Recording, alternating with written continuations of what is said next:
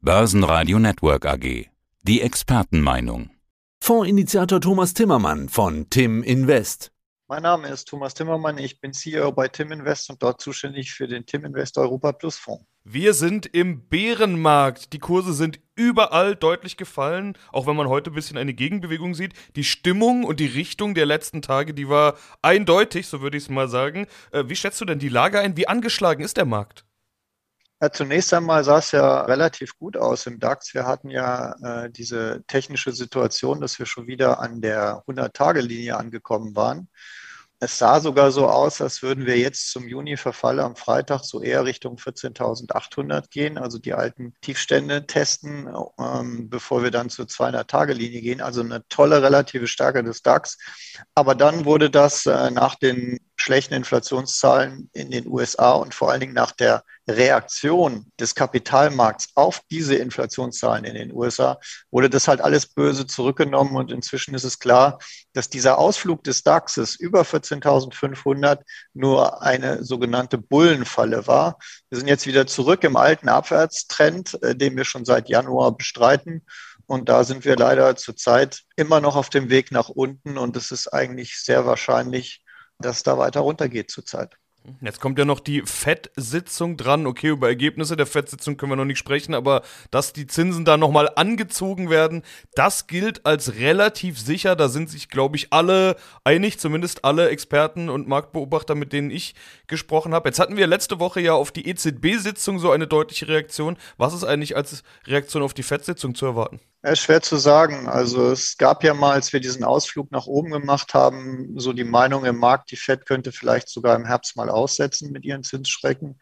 Jetzt nach den letzten verheerenden Zahlen geht man eher davon aus, dass sie vielleicht heute schon 75 Basispunkte machen könnte, statt erwartet 50. Schwer zu sagen, wie das genau aussieht, aber da helfen immer so ein bisschen die Charts. Und wenn man sich mal anschaut, zum Beispiel den S&P 500, dann ist der in einem sehr soliden Abwärtstrend, hat neue Tiefstände gemacht. Also vergleichbar beim DAX wären wir jetzt, wäre der S&P der DAX, wären wir jetzt unter 12.400. Wir wären irgendwo bei 11.800.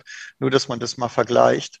Und wenn man sich die Technik dort anschaut, dann ist es eigentlich ziemlich wahrscheinlich, dass wir in Richtung 3530, 40 im, im S&P zurückfallen. Wir sind jetzt bei 3700, da ist also noch einige Strecke und die technische Lage sieht einfach katastrophal aus. Und das äh, Gleiche gilt eigentlich für den Nasdaq. Wir sind dort auf dem Weg nach unten. Es ist meines Erachtens gar nicht so maßgeblich, ob wir heute eine kleine Gegenbewegung sehen. Es müsste schon einen phänomenalen Turnaround geben an den amerikanischen äh, Märkten, dass wir aus diesem Bärenmarktkanal da wieder nach oben rauskommen. Also da, egal was heute Abend passiert, erwarte ich eigentlich nichts Gutes.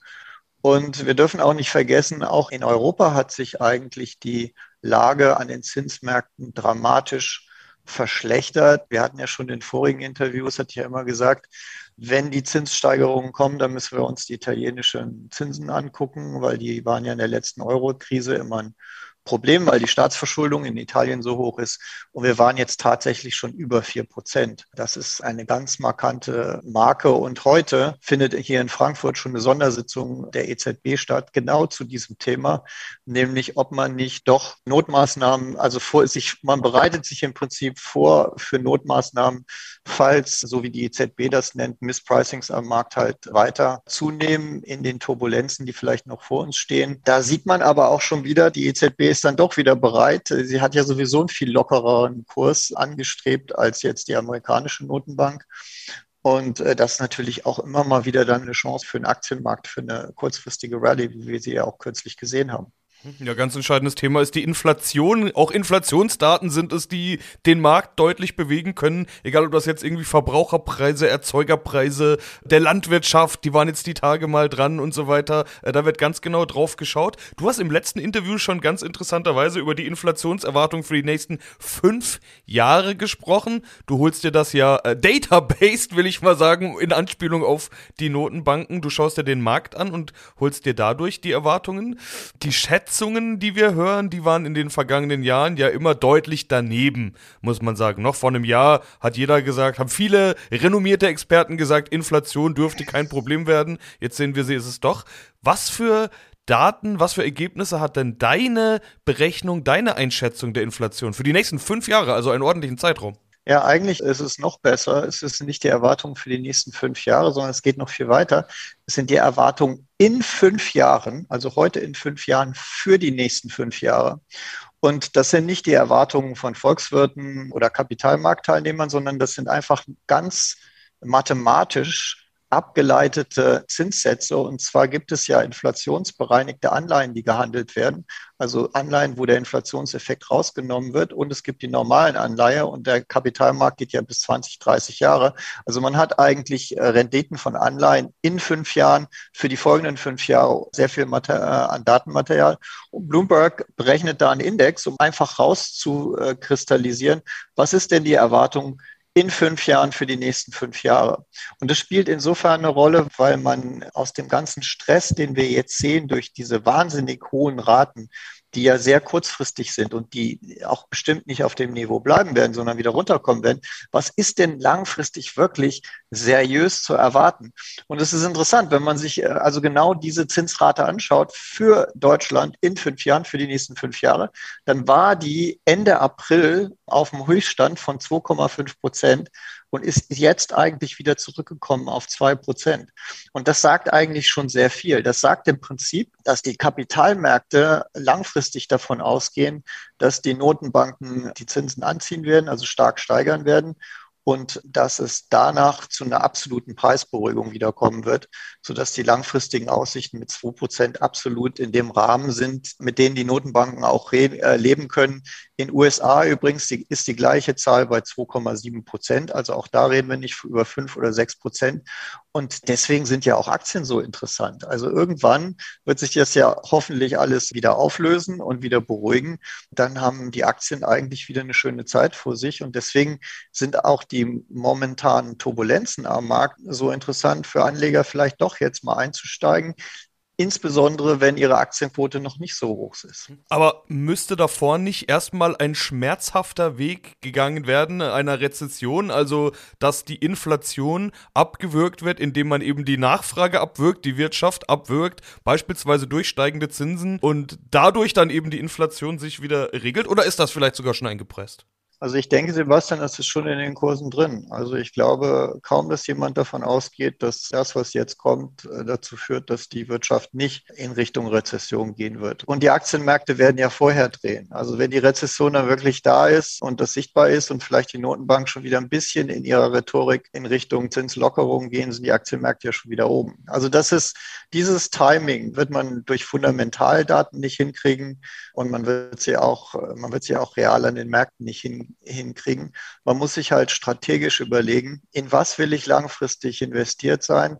Wir haben ja wir haben ja unglaubliche Bewegungen im Markt. Also wenn ich mir allein den Bitcoin angucke, minus 56 Prozent, das ist schrecklich. Wer hätte das denn bitte gedacht? Ja, also es gibt jetzt auch viele, viele Anlagealternativen, die man hat, weil auch so viel runtergekommen ist. Der Nasdaq ist minus 30. Das sind die Nasdaq 100 sind minus die größten 100 Werte, aber da sind Aktien, die sind minus 70 Prozent oder minus 80 Prozent. Und deswegen aus meiner Sicht eigentlich auch ein Plädoyer für den europäischen Aktienmarkt, der sich sehr sehr gut hält, weil er wird wahrscheinlich auch durch die Krise hindurch, durch die etwas lockerere Geldpolitik der EZB unterstützt werden. Die wiederum führt wahrscheinlich zu einem sehr schwachen Euro gegen den US-Dollar. Das macht wiederum die europäischen Produkte im Export interessanter. Und deswegen finde ich, sind das eigentlich jetzt ganz gute Levels, um einzusteigen. Wir im Tim Invest Europa Plus Fonds, ähm, wir sind ja immer so ein bisschen schon drin im Markt. Wir nutzen jetzt aber die Turbulenzen natürlich noch, um uns auf die Absicherungsstrategie zu konzentrieren. Also die Aktienquote ist im Moment gerade mal bei knapp 39 Prozent. Die war bei über 14.000 mal bei 50, ist sie wieder runtergekommen. Ich nehme auch an, dass wir im DAX äh, nochmal einen Schub nach unten kriegen wenn wir dieses Niveau hier 13.200 nicht verteidigen können, dann werden wir wahrscheinlich wieder Richtung 12.400 gehen. Darunter 12.200 sind gute Resistance-Marken. Da muss man dann sehen, wie, wie die Technik sich weiter verhält. Aber das sind halt auch dann Punkte, wo man durchaus drüber nachdenken sollte, die Aktienquote zu erhöhen. Es geht auch bei einer Absicherungsstrategie eigentlich vorwiegend darum, möglichst dann abgesichert zu sein, wenn die Kurse runtergehen, Aber das wirklich Wichtige ist, dass man dann auch mal wieder aufmacht, wenn es hochgeht. Aber sprechen wir erstmal über dieses nach unten gehen, äh, Absicherungsstrategie. Manch einen hat es in den letzten Tagen, auch in den letzten Wochen ja heftig erwischt. Manch ein Investor, auch manch einen Fonds. Ihr sichert, wie gesagt, ab. Wie gut kommt ihr denn durch den Bärenmarkt mit der Absicherungsstrategie? Wie gut funktioniert das? Naja, also was wir nicht machen, und da muss ich an das Interview mit Dirk Müller denken, was ihr gerade live geschaltet habt. Was wir nicht machen, ist diese absolute hundertprozentige Vollabsicherung, weil im Kern geht es ja nicht um absolut Return-Konzept, sondern im Kern geht es darum, dass man einen Aktienfonds hat und beteiligt wird an den positiven Renditen der Aktien langfristig, aber nach unten quasi den Schaden vermeidet.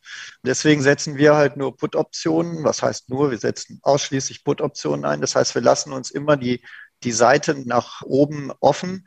Die Aktienquote können wir dann eigentlich dadurch steuern, wie oft wir die Absicherung anpassen. Also nehmen wir jetzt ein konkretes Beispiel. Wir sind jetzt im DAX abgesichert bei 14.400 abgesichert. Der DAX ist gerade bei 13.400, also rund 1000 Punkte tiefer. Das sind 7,3 Prozent tiefer. Normalerweise, wenn wir jetzt positiver wären für den Aktienmarkt, würden wir jetzt schon Gewinne mitnehmen und einfach bei 14.400 verkaufen die, die Absicherung und auf dem jetzigen Niveau 13.400 wieder abschließen, neu abschließen. Dadurch würden wir Geld generieren, weil, äh, weil, weil das halt Gewinne sind und die würden wir dann in ETFs reinvestieren und dadurch würden wir die Aktienquote automatisch steuern. So muss man sich das vorstellen. Jetzt ist es klar, wir haben technisch fundamental von jeder Seite Druck. Also jetzt bitte die Aktienquote niedrig halten. Aber dann kann man eigentlich über diesen Einsatz von Optionen sehr filigran die Aktienquote auch wieder hochtreiben. So, und wie geht's uns? Also wir haben aufgelegt am 21.12.2020 äh, den Tim Invest Europa Fonds und nach Bloomberg haben wir im Moment immer noch einen Total Return, also ein Plus von 6,6 Prozent. Das kann man für den DAX-Index in dem gleichen Zeitraum nicht sagen. Der ist bei plus 1,36 Prozent. Und dann ist ja auch immer, und diese Diskussion habe ich oft mit Anlegern, die Frage, sollte man nicht so ein Robo haben, also das einfach automatisch machen. Da gibt es eigentlich einen sehr gutes, sehr guten Index von der deutschen Börse, kann sich jeder angucken, wo das genauso gemacht wird, nämlich der DAX Plus Protect Put Index der deutschen Börse. Der ist, wird jeden Tag veröffentlicht, berechnet und der alle drei Monate macht er einfach eine Put-Absicherung und erneuert die und dann kann man mal sehen, was das gebracht hätte. Also auf Bloomberg kann man sich das auch angucken. Das hätte jetzt jetzt während der Laufzeit des Fonds minus neun Prozent gebracht. Wie kann das sein, obwohl die Börse runtergehen, weil die Absicherungskosten letztendlich höher waren als die Gewinne, die durch die Put-Optionen, die gekauften im Index äh, realisiert wurden. Ja, und wenn man sich jetzt zum Beispiel den geschätzten Kollegen äh, Dirk Müller Fonds anschaut, dann sieht man halt, dass so eine Vollabsicherung jetzt in der jetzigen Zeit perfekt ist. Aber wenn man sich das letzte Jahr anschaut, dann war er halt auch leider nach oben nicht dabei. Und das ist eigentlich die Kunst, diesen Punkt zu finden, dass man nach oben dabei ist.